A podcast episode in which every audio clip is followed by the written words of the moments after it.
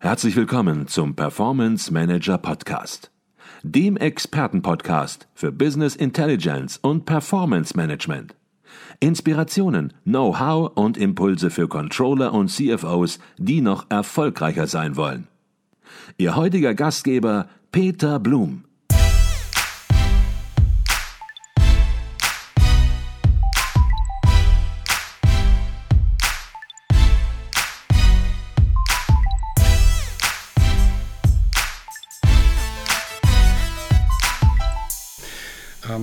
So ein bisschen nochmal auf deine Kunden ein. Du hast täglich mit Kunden zu tun, die mit dir die Infrastruktur besprechen. Ähm, Gibt es da so ein paar Ecken und Kanten, ein paar Ösen sozusagen, die immer wieder auftreten, Probleme, die mit der Infrastruktur zusammenhängen oder vielleicht auch nicht nur mit der Infrastruktur, sondern überhaupt mit der Umstellung in Richtung Voice-over-IP? Ähm, ja, Gibt es da gewisse Punkte ganz konkret, vielleicht auch, wo man darauf achten sollte. Nicht nur Probleme, sondern Themen, auf die man achten sollte, wenn man jetzt diesen Schritt macht in Richtung Voice-over-IP, neue TK-Anlage, neue Möglichkeiten entsprechend der Kommunikation und der Infrastruktur. Ja, also ich würde zunächst mal das Thema TK-Anlage selber und äh, Netzwerkzugang oder ähm, ja, Voice-over-IP-Zugang würde ich voneinander trennen. Ich würde ein, erst das eine und dann das andere machen, wobei die Reihenfolge fast keine Rolle spielt. Also wir haben viele Kunden, die sagen, ja, das mit dem Voice-over-IP, wir wissen es nicht so ganz genau, äh, können wir es denn nicht erstmal ausprobieren und dann unterstützen wir die auch. Dann sagen wir, behalte den ISDN-Anschluss, den Primär-Multiplex-Anschluss, wir schalten parallel dazu einen Voice-over-IP-Anschluss, probieren das erstmal mit ausgehenden Telefonaten aus und wenn das gut funktioniert, dann entscheiden wir uns auch die eingehenden Telefonate darüber zu machen. Dann haben wir zumindest schon mal eine Sicherheit in dem Verbindungsbereich erreicht. Und äh, die Entscheidung, ob ich jetzt eine neue TK-Anlage nehme und diese neuen Features äh, benutze, das ist eine rein kaufmännische, eine rein unternehmerische Entscheidung. Äh, bringt mir das was im Unternehmen? Habe ich einen Mehrwert davon? Äh, verbessert das meine Prozesse im Unternehmen? Und dann kann ich da entsprechend äh, die Entscheidung treffen. Aber ich würde, wie gesagt, das äh, getrennt voneinander sehen. Ich würde mich jetzt im Moment erstmal darauf konzentrieren, diese drohende Abschaltung von ISDN tatsächlich jetzt schon aktiv anzugehen mhm. und das Thema mit der TK-Anlage, wenn es passt, gleich anzugehen oder auch von mir aus noch ein bisschen nach hinten zu schieben. Also es gibt auch sehr gute ähm, sogenannte Gateways, mit denen man auch eine herkömmliche TK-Anlage noch gut drei, vier, fünf Jahre weiter betreiben kann ohne äh, irgendwie Angst haben zu müssen, dass äh, das mit Voice-over-IP nicht mehr geht. Mhm. Jetzt hast du gerade gesagt, neue Features.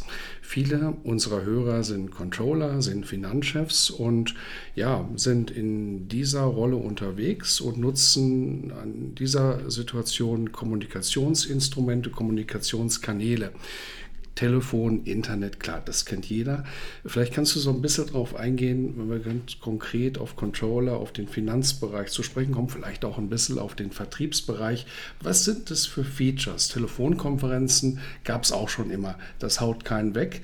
Ähm, was sind das für Dinge, für Features, die möglicherweise spannend und interessant sind? Mhm.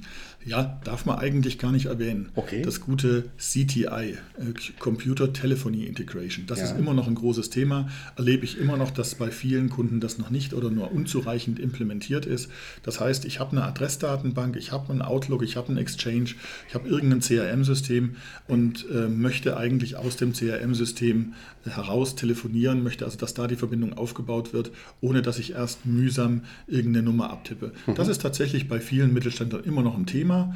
Äh, da ist eine große, große Verbesserung drin im Outbound-Bereich, aber auch im Inbound-Bereich. Das mhm. heißt, Anrufe, die mich erreichen, dass dann eben entsprechend ein Fenster gleich aufpoppt und ich dann den Kontakt auch am Bildschirm visuell sehe, vielleicht eine klitzekleine Historie noch dazu und weiß, wann hat er das letzte Mal bestellt, äh, wie sieht es mit, mit, der Bezahlung aus und so weiter. Mhm. mhm. Das sind so tatsächlich noch die, die unmittelbarsten und augenfälligsten Geschichten. Mhm.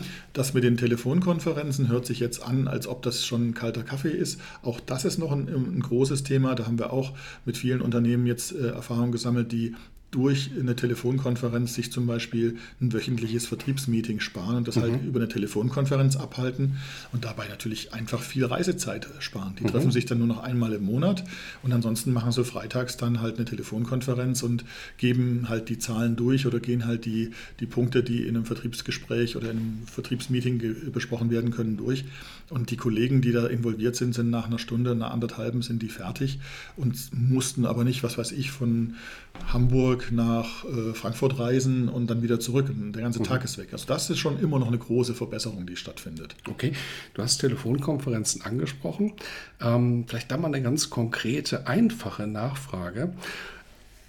Häufig telefoniere ich auch mit Menschen in Unternehmen und da sitzen dann zwei, drei hinterm Telefon und die schalten dann entsprechend ihr Telefon laut. Und es ist im Grunde genommen kein vernünftiges Gespräch mehr möglich. Es halt, man ja. versteht sozusagen gar nichts mehr. Ähm, jetzt muss sich nicht jeder ein Konferenzzentrum einrichten, ja. aber so katastrophal, glaube ich, muss das heute auch nicht mehr laufen. Worauf ja. sollte man an der Stelle achten, dass man hier zumindest im Kleinen, und das sind ja Dinge, die auch im Controlling, im Finanzbereich durchaus stattfinden, dass man eben mit seiner Niederlassung, mit seiner Gesellschaft entsprechend telefoniert, mit mehreren hinterm Telefon sitzt, dass hier ja so gewisse Grundfunktionalitäten in der heutigen Zeit funktionieren, denn die Realität ist hier leider, da gebe ich dir recht, eine ganz, ganz andere. Und es ist eigentlich peinlich, darüber zu sprechen, aber vielleicht, worauf sollte man achten, damit diese Dinge vernünftig funktionieren? Ja, also für, für solche kleinen Konferenzen, wo man sich um ein Telefon versammelt und äh, gemeinsam spricht, das geht eigentlich mit jedem Tischtelefon. Äh, einfach entsprechend laut hören, äh, schalten und dann kann man miteinander sprechen. Das ist aber ganz äh, realistisch nur dafür geeignet, wenn man sich mal zu zweit am Tisch befindet. Mhm. Dann geht das gut. Wenn man mit drei oder mehr Leuten das tut, dann ist so ein normales Tischtelefon für so eine Art von Konferenz nicht mehr geeignet. Mhm. Dafür gibt es so Konferenzspinnen, heißt das. Sie sehen ja auch so ein bisschen so aus. Meistens mhm. sind sie so dreibeinig. Und äh, die haben eine sehr, sehr gute Qualität. Da gibt es auch Ergänzungsmikrofone, die man im Raum platzieren kann. Und da geht es dann wirklich richtig gut. Mhm. Ähm, das heißt, auch da ist immer die Frage, was will man machen? Ähm, das gute Tischtelefon ist immer noch hervorragend, wie gesagt, für so kleinere äh, Zusammenschaltungen oder, oder gemeinsame Nutzungen geeignet. Aber wenn man dann halt mit mehreren Leuten ist, dann sollte man auf so ein Konferenztelefon zurückgreifen. Das muss auch nicht unendlich teuer sein. Wie viel kostet sowas? Habe ich jetzt gar nicht im Kopf. Qualität? Ich glaube, ich glaub so um die 2, 250 Euro. Das ist überschaubar. Ja, ja. Und dann gibt es halt noch Zusatztelefone, weiß ich jetzt auch nicht, wie viel die kosten, aber das ist eher überschaubar von, von okay. Kosten. Wer da sich für Details interessiert, der kann sich sicherlich auch bei dir melden. Die Webadresse, deine Kontaktadresse deines Unternehmens werden wir natürlich in den Shownotes verdrahten. Ich glaube, das wäre so ein Thema genau. zur Soforthilfe vielleicht manchmal, weil ja, es ist in der Tat so, 80 Prozent meiner Gespräche, die ich führe, sind katastrophal, wenn der Lautsprecher angestellt ja. wird. 20 Prozent sind dann aber auch manchmal sehr, sehr gut. Genau. Und man fragt sich, was ist da mit den 80 Prozent in Zeiten los, wo wir eigentlich über ganz andere Dinge reden, als über ein Telefon laut zu stellen. Richtig. Wie sieht es mit äh, Videokonferenzen aus? Ist das in Unternehmen, mit denen du unterwegs bist, äh, ist das ein Thema oder sind Unternehmen da noch sehr zurückhaltend? Es ist immer wieder ein Thema. Ähm, aber es wird längst nicht so stark genutzt, äh, wie ich mir das selber wünsche oder wie das auch äh, ähm, ja eigentlich immer wieder propagiert wird. Mhm. Ähm, ich glaube, das liegt so ein bisschen an der, an der Tatsache, dass der zusätzliche Informationsgewinn ähm, dadurch, dass man die Person sieht, nur sehr eingeschränkt ist. Ich glaube, dass wir Menschen noch sehr viel, wirklich sehr viel mehr Informationen über die Ohren aufnehmen als über die Augen. Mhm. Natürlich durch Mimik und durch Gestik kriegt man noch mal das ein oder andere mit. Ja, das kann auch sein, dass jemand, der ein bisschen ironisch äh, Sachen ausdrückt, allein durch den Gesichtsausdruck nimmt man wahr, dass da eine Ironie drin steckt, mhm. äh, dass das vielleicht auf der Tonspur nicht so rauskommt. Aber äh, es hat sich halt wirklich gezeigt, dass die Leute doch eher ähm, ein Ferngespräch rein über die Akustik führen und dass die Video Video-Unterstützung dafür nur bedingt notwendig ist. Mhm. Spannend wird das wirklich beim Desktop-Sharing. Das ist ja eigentlich das, was bei Videokonferenzen dann auch noch mit unterstützt wird. Mhm. Das wird doch schon deutlich öfter genutzt oder wird auch parallel dann nochmal gemacht, dass man entsprechende Web-Sessions aufmacht. Aber so richtig in, in größerer Umgebung äh, wird im Mittelstand jetzt zum Beispiel das Thema Videokonferenz noch nicht genutzt. Es gibt ein paar herausragende Kunden, die auch das machen, mhm. die ähm, sich dann richtige ja, Videokonferenzstudios für viel, viel Geld eingerichtet haben, um dann zum Beispiel mit ihren Niederlassungen in China oder in äh, Amerika oder was weiß ich auf der Welt äh, zu kommunizieren. Und da macht es durchaus Sinn, weil dann eben doch Reisekosten gespart werden können. Aber auch da ist immer die Frage nach der Anwendung, wie kriegt man es organisiert und äh, äh, wie, wie äh, passt das dann bei den Unternehmen rein? Mhm. Wie stehst du zu Skype? Ist ja auch so ein Schlagwort und viele nutzen das auch. Und man hört sowohl positive als auch negative Stimmen. Manche nutzen das und sind damit sehr zufrieden und manche sagen, damit ist eigentlich ein Arbeiten im Business-Umfeld, insbesondere manche, die Skype for Business haben, ähm, habe ich festgestellt, ähm, da kippt dann sogar die Stimmung, die vorher Skype genutzt haben und dann Skype for Business nutzen, ähm, die dann sagen, Skype for Business ist schwieriger einsetzbar als das normale Skype. Ähm, ist das jetzt nur so ein Gefühl oder äh, lässt sich das fundieren an Fakten? Ja, also ich selber kann jetzt zu dem Thema Skype und Skype for Business relativ wenig sagen. Also wir haben da jetzt relativ wenig Berührungspunkte mit, weil wir einen Teil der Funktion halt in unserer Lösung äh, anders abbilden. Okay. Ähm, ich beobachte bei bei unseren Kunden oder bei unseren potenziellen Kunden eigentlich zwei Arten von Kunden. Eine, die eine äh, Seite, die geht mit wehenden Fahnen zu äh, Skype und Skype for Business und findet das ganz, ganz toll. Und die anderen sind sehr, sehr skeptisch dem gegenüber mhm. eingestellt. Mhm. Ähm, ich selber bin da auch sehr geteilter Meinung. Auf der einen Seite finde ich die Oberfläche wirklich gut gelungen, auch äh, von, von Microsoft, was sie da gebaut haben.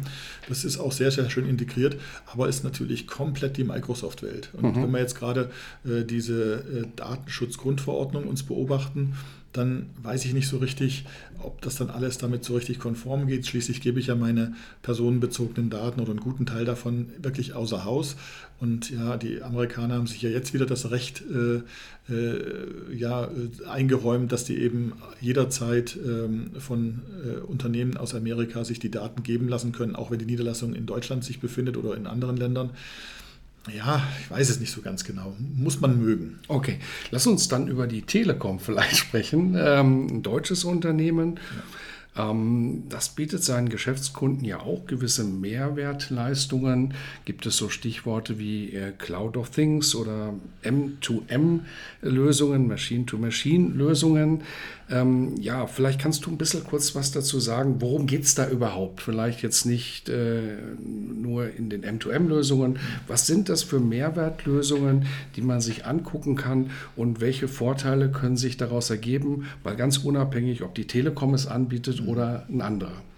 Ja, das spielt so ein bisschen in dieses Schlagwort, was wir hier in Deutschland vorantreiben, was in anderen Ländern gar nicht so eine Rolle spielt. Dieses Industrie 4.0 spielt das mit rein. Mhm. Ähm, durch die neuen Möglichkeiten, die wir haben, auch durch die deutlich verbilligte Elektronik, ähm, ist halt so ein Trend festzustellen, dass immer mehr Maschinen mit Sensorik ausgerüstet werden, also in der Produktion vor allen Dingen, und dass diese Sensorikdaten natürlich äh, dann irgendwie zentral verarbeitet werden müssen oder auch lokal verarbeitet werden müssen, um dann in irgendeiner Form Informationen über den Zustand der Produktionslinie, über den Zustand des ganzen Unternehmens zu liefern. Also das ist äh, eine, eine immer deutlicher kommende Geschichte und immer spannendere Geschichte. Und dazu braucht es natürlich Technologie und Möglichkeiten. Letztlich mhm. ist äh, dieses äh, ja, Machine-to-Machine-Kommunikation, das ist einfach nur ja, auf auf dem gleichen Netz letztlich eine Kommunikation zwischen den, zwischen den Komponenten. Also mhm. da sprechen eben keine Smartphones mehr mit irgendeinem Server oder irgendwelche Browser mit irgendeinem Server, sondern dann spricht eben die Maschine A direkt äh, mit der Maschine B und die spricht direkt mit dem Produktionsplanungssystem und kriegt da die Befehle, wann was wie äh, zu, zu steuern ist mhm. und meldet sich andersrum auch zurück, wenn, keine Ahnung, Materialnachschub ausgefallen ist oder irgendein Motor zu heiß gelaufen ist. Also diese, diese Art von Information ist ein riesiges Thema, ist ein spannendes Thema. Ähm, ich finde, dass da jetzt wieder ein bisschen Marketing-Hype drumherum gemacht wird, mhm. aber gerade im Produktionsbereich ist das natürlich ein großes Ding mhm. für die Unternehmen. Okay. Was ich mitgenommen habe bisher war, dass Kommunikation nicht nur so einfach ist, wie es mal früher war, man telefoniert, sondern ähm, dass man sich heute im Unternehmen, egal in welcher Funktion man ist, sich aktiv um dieses Thema mitkümmern sollte. Es ist kein Thema, was man irgendjemandem überlassen sollte, der dafür Sorge trägt, dass eine Telefonleitung da ist sozusagen, ähm, sondern es gibt verschiedene Mehrwertmöglichkeiten. Du hast ein paar Möglichkeiten und Features angesprochen, ähm, die man aktiv nutzen kann, die letzten Endes auch einem das Leben im Vertrieb, im Controlling, im Finanzbereich deutlich erleichtern. Und von daher geht es auch darum, wenn hier eine Veränderung vorgenommen wird, dass diese Fachabteilungen wie bei vielen Projekten natürlich, bei vielen anderen Projekten, ob das ein Business Intelligence Projekt ist oder ein ERP-Projekt, ähm, dass Anforderungen von verschiedenen Abteilungen und Bereichen zusammengetragen werden müssen, um hier letzten Endes eine saubere Auswahlentscheidung zu treffen. Es ist nicht mehr nur einfach die Leitung, die da gelegt wird und dann war es das. Ähm, begleitest du diese Auswahlprozesse mit deinem Unternehmen auch? Ja, das ist eine wesentliche Eigenschaft, die wir da haben. Also wir versuchen eigentlich immer den Kunden äh, ganzheitlich zu verstehen. Äh, wie arbeitet der Kunde, ähm, wie sind die Prozesse und wie kann dann eine gut geplante Sprachkommunikation diese Prozesse unterstützen mhm. oder vielleicht sogar noch wesentlich verbessern. Mhm. Das ist eigentlich das Entscheidende dabei. Ähm, es ist halt, wie gesagt, nicht nur das auf den Tisch gestellte Telefon, sondern es ist auch die Art und Weise, ähm, wie werden die miteinander verschaltet, mhm. bei eingehenden Anrufen, in welcher Abteilung klingelt welches Telefon, wie oft und in welcher Reihenfolge. Äh, wie werden auch nachts zum Beispiel Anrufe an Anrufbeantworter weitergeleitet? Wie werden diese Anrufe, die aufgezeichnet werden, dann zum Beispiel an ein Ticketsystem weitergeleitet? Mhm. Also da ist sehr, sehr viel äh, drüber nachzudenken. Bei vielen Unternehmen beobachten wir, dass die äh, in der Anlaufphase äh, sich vorher vorgestellt haben, wie dann zum Beispiel die Ru Anrufverteilung stattzufinden hat, mhm. um dann schon nach wenigen Wochen festzustellen, Mist, es war doch blöd, wir wollen es anders haben. Und dann mhm. können wir das natürlich äh, mit ganz, ganz geringem Aufwand auch wieder wieder ändern. Ja? Mhm, Aber das ist halt so ein, so ein Prozess, wo die Unternehmen dann auch erst, erst lernen, äh, dass man mit Sprachkommunikation oder auch mit dem Verteilen von Anrufen viel mehr im Unternehmen erreichen mhm. kann, als das früher mit dem stupiden äh, Klingeln eines Telefons äh, machbar war. Okay. Und natürlich auch mit den ganzen Mehrwertdiensten, mit den genau. Features, die du genannt hast, die natürlich auch ausführlich zu besprechen und zu überlegen, ja, was spart hinterher Zeit, was spart Geld genau. und äh, welche Möglichkeiten bekommt nun eine Frage Abteilung mit anderen entsprechend äh, zu kommunizieren. Genau. Ähm, wenn ich dich richtig verstanden habe, bringst du da auch gewisse ja, deine Erfahrung sowieso, ja. aber deine Checklisten mit, genau. damit entsprechend hier auch keine Punkte vergessen werden, äh, wo man hinterher sagt, ach, haben wir gar nicht gedacht, dran gedacht und das kann jetzt die neue TK-Anlage gar nicht, mhm. sondern dass vorher auch alle Dinge besprochen werden und dann kann ein Unternehmen entscheiden oder die Gruppe, die Entscheidergruppe sozusagen, die Projektgruppe entscheiden, brauche ich das in den genau. nächsten genau. zehn Jahren oder brauche ich es nicht? Wie aufwendig ist ungefähr so ein, so ein Workshop, nenne ich das jetzt mal? Ja, also bei den meisten Unternehmen äh, schaffen wir das so in einem Manntag, also mhm. in einem Personentag, mhm. dass wir da wirklich uns mit den Kollegen äh, des Kunden dann zusammensetzen und genau diese Punkte miteinander besprechen. Das wird aufgeschrieben, wird in einem Pflichtenheft festgehalten, das dann auch gleich äh, ab, die Abnahmekriterien enthält. Und wir versuchen auch den Kunden so ein bisschen die Angst zu nehmen, dass das, was in diesem Pflichtenheft aufgeschrieben ist, mhm. nicht in Stein gemeißelt ist, sondern dass man, wenn man dann halt, äh, nachdem man es umgesetzt hat, merkt, Mensch, war vielleicht die eine Entscheidung doch nicht so ganz so schön. Wir wollen lieber, dass da vielleicht ein Telefon mehr klingelt oder irgendwie mhm. eine, ein Anruf irgendwo anders abgeworfen mhm. wird, dann kann man das nachträglich auch ändern, weil die, die Freiheit, die haben wir natürlich. Also das ist ja, da, da sind wir halt schon in der Lage dazu. Ja. Okay. Ich glaube, das war ein ganz spannender Podcast, mal ein bisschen was anderes. Ganz zum Schluss habe ich immer eine Frage, die immer gleich ist in jedem Podcast, aber vielleicht mal zunächst noch die Frage, Du bist der Experte. Haben wir irgendwas vergessen, wo du sagst, Mensch, da sollten wir jetzt noch mal kurz was zu sagen. Da möchtest du noch mal kurz was zu sagen, dass dir ein Anliegen vielleicht noch mal was äh, zu ergänzen, ähm, was zu erweitern, noch mal richtig zu stellen, vielleicht irgendwo ein Mythos, mhm. der äh, da ist, der so gar nicht existiert möchte ich dir natürlich die Gelegenheit jetzt zu geben, wenn es sowas gibt. Ja, vielen, vielen Dank dafür. Also ehrlich gesagt, mir fällt da jetzt nichts ein. Deine Fragen waren natürlich ganz, ganz hervorragend.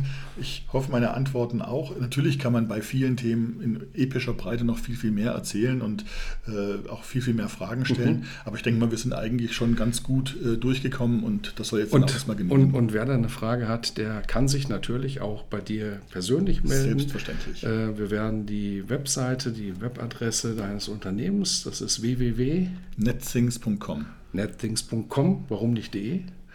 War nicht für frei? Doch, Doch die, die, haben wir auch, aber wir haben uns, aber wir habt euch für Com entschieden. Wir haben uns für, für Com entschieden, genau. Okay, www.netthings.com und der Uwe Bergmann, ich glaube, das spürt man auch hier, ähm, ist für jedes Gespräch, für jede Information da immer zu haben. Okay, die letzte Frage im Performance Manager Podcast in Interviewfolgen die ist immer die gleiche und die möchte ich natürlich heute auch an dich stellen. Und die geht ungefähr so.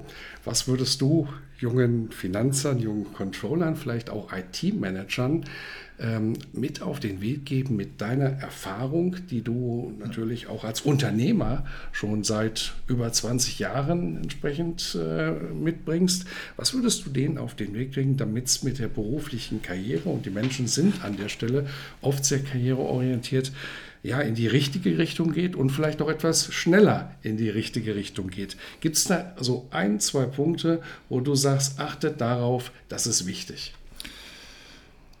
Das ist eine sehr umfang, umfangreiche Frage. Also, was ich als Erfahrung mitgenommen habe, ist, dass das Thema Controlling ein ganz, ganz, eine ganz, ganz wichtige Rolle im Unternehmen spielt, mhm. Äh, weil das Controlling aus meiner Sicht äh, Zahlen in zwei Richtungen bereitstellt. Einmal in die Vergangenheit, denn ich will wissen, wo komme ich her, äh, was ist in der Vergangenheit gut gelaufen und was will ich vielleicht in der Zukunft anders mhm. machen. Und das andere ist natürlich, und das ist eigentlich das Entscheidendere, finde ich, äh, Zahlen in die Zukunft zu projizieren. Mhm. Das heißt, äh, über ähm, Auftragsbestände zum Beispiel oder ja, keine Ahnung, Lagerreichweite oder was auch immer man da haben muss. Und das Aufbereiten der Zahlen und das Bereitstellen der Zahlen ist natürlich die, die zentrale Aufgabe von Controllern und mhm. von, von Finanzmenschen. Äh, mhm. ähm, was ich aber oftmals kennengelernt habe, ist, dass solche Menschen zwar sehr genau sind, aber die oftmals so ein bisschen das Gefühl fürs Unternehmen mhm. verlieren. Ja? Mhm. Und äh, die dann eben ja starr an ihren Zahlen hängen und dann vielleicht auch mal, gerade bei größeren Unternehmen, auch mal eine Entscheidung treffen, die ja, ich sag mal, aus normaler Sicht auch mit gesundem Menschenverstand nicht nachvollziehbar ist. Ne? Mhm, mh.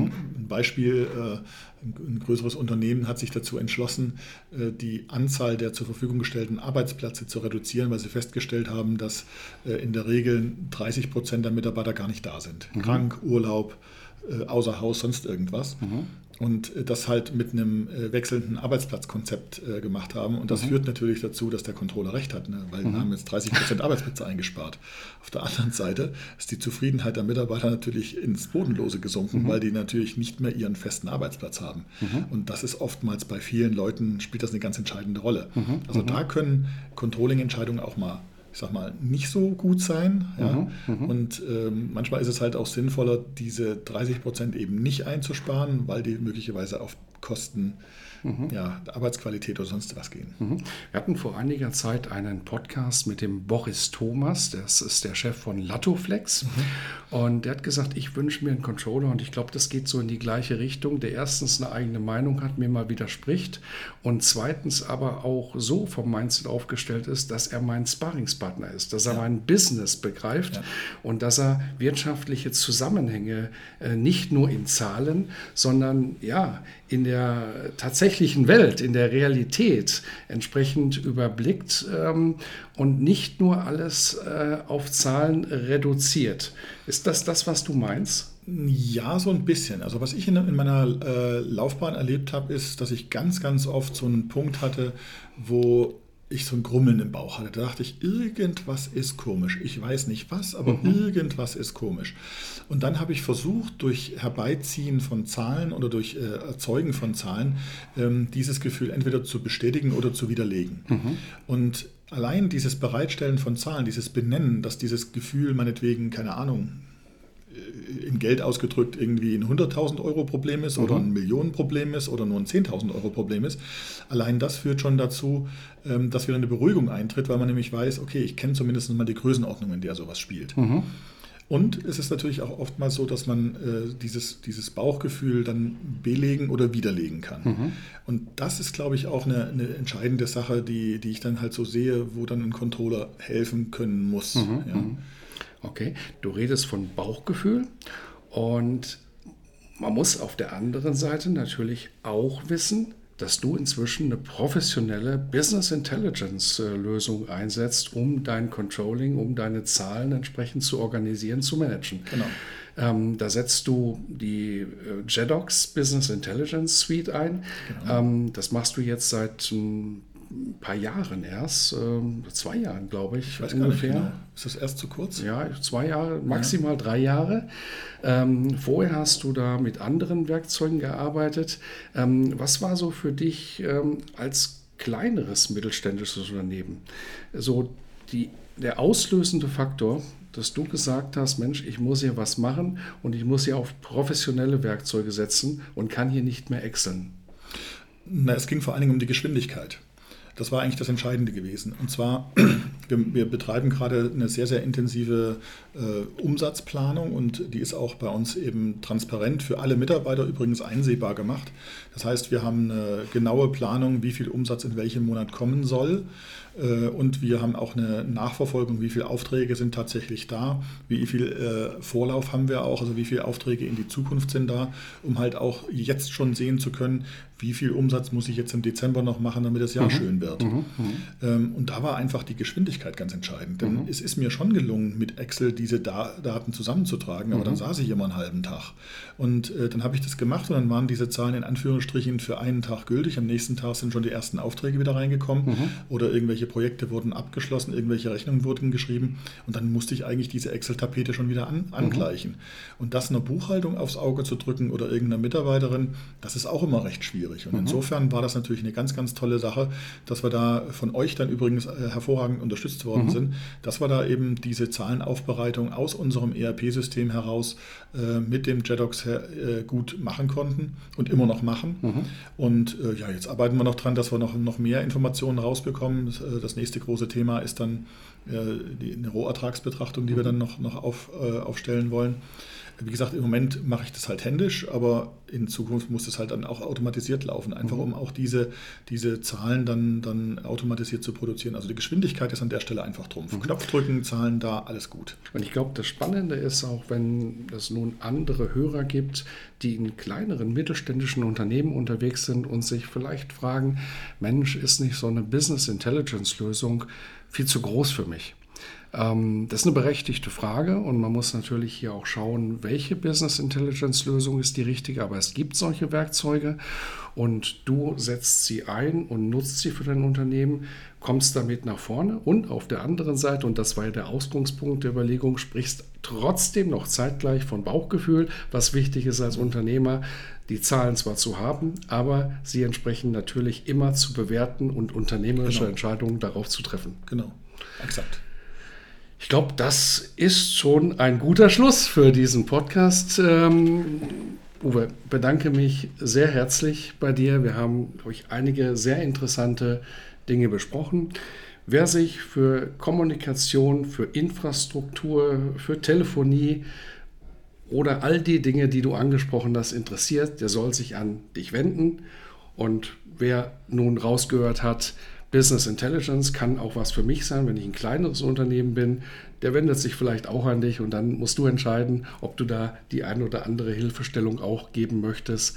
Ähm, einfach in der Beurteilung und auch Unterstützung kann das was für dieses Unternehmen sein, das sich noch unsicher ist. Also ich bin dazu sehr, sehr gerne bereit. Das habe ich auch in der Vergangenheit immer wieder getan.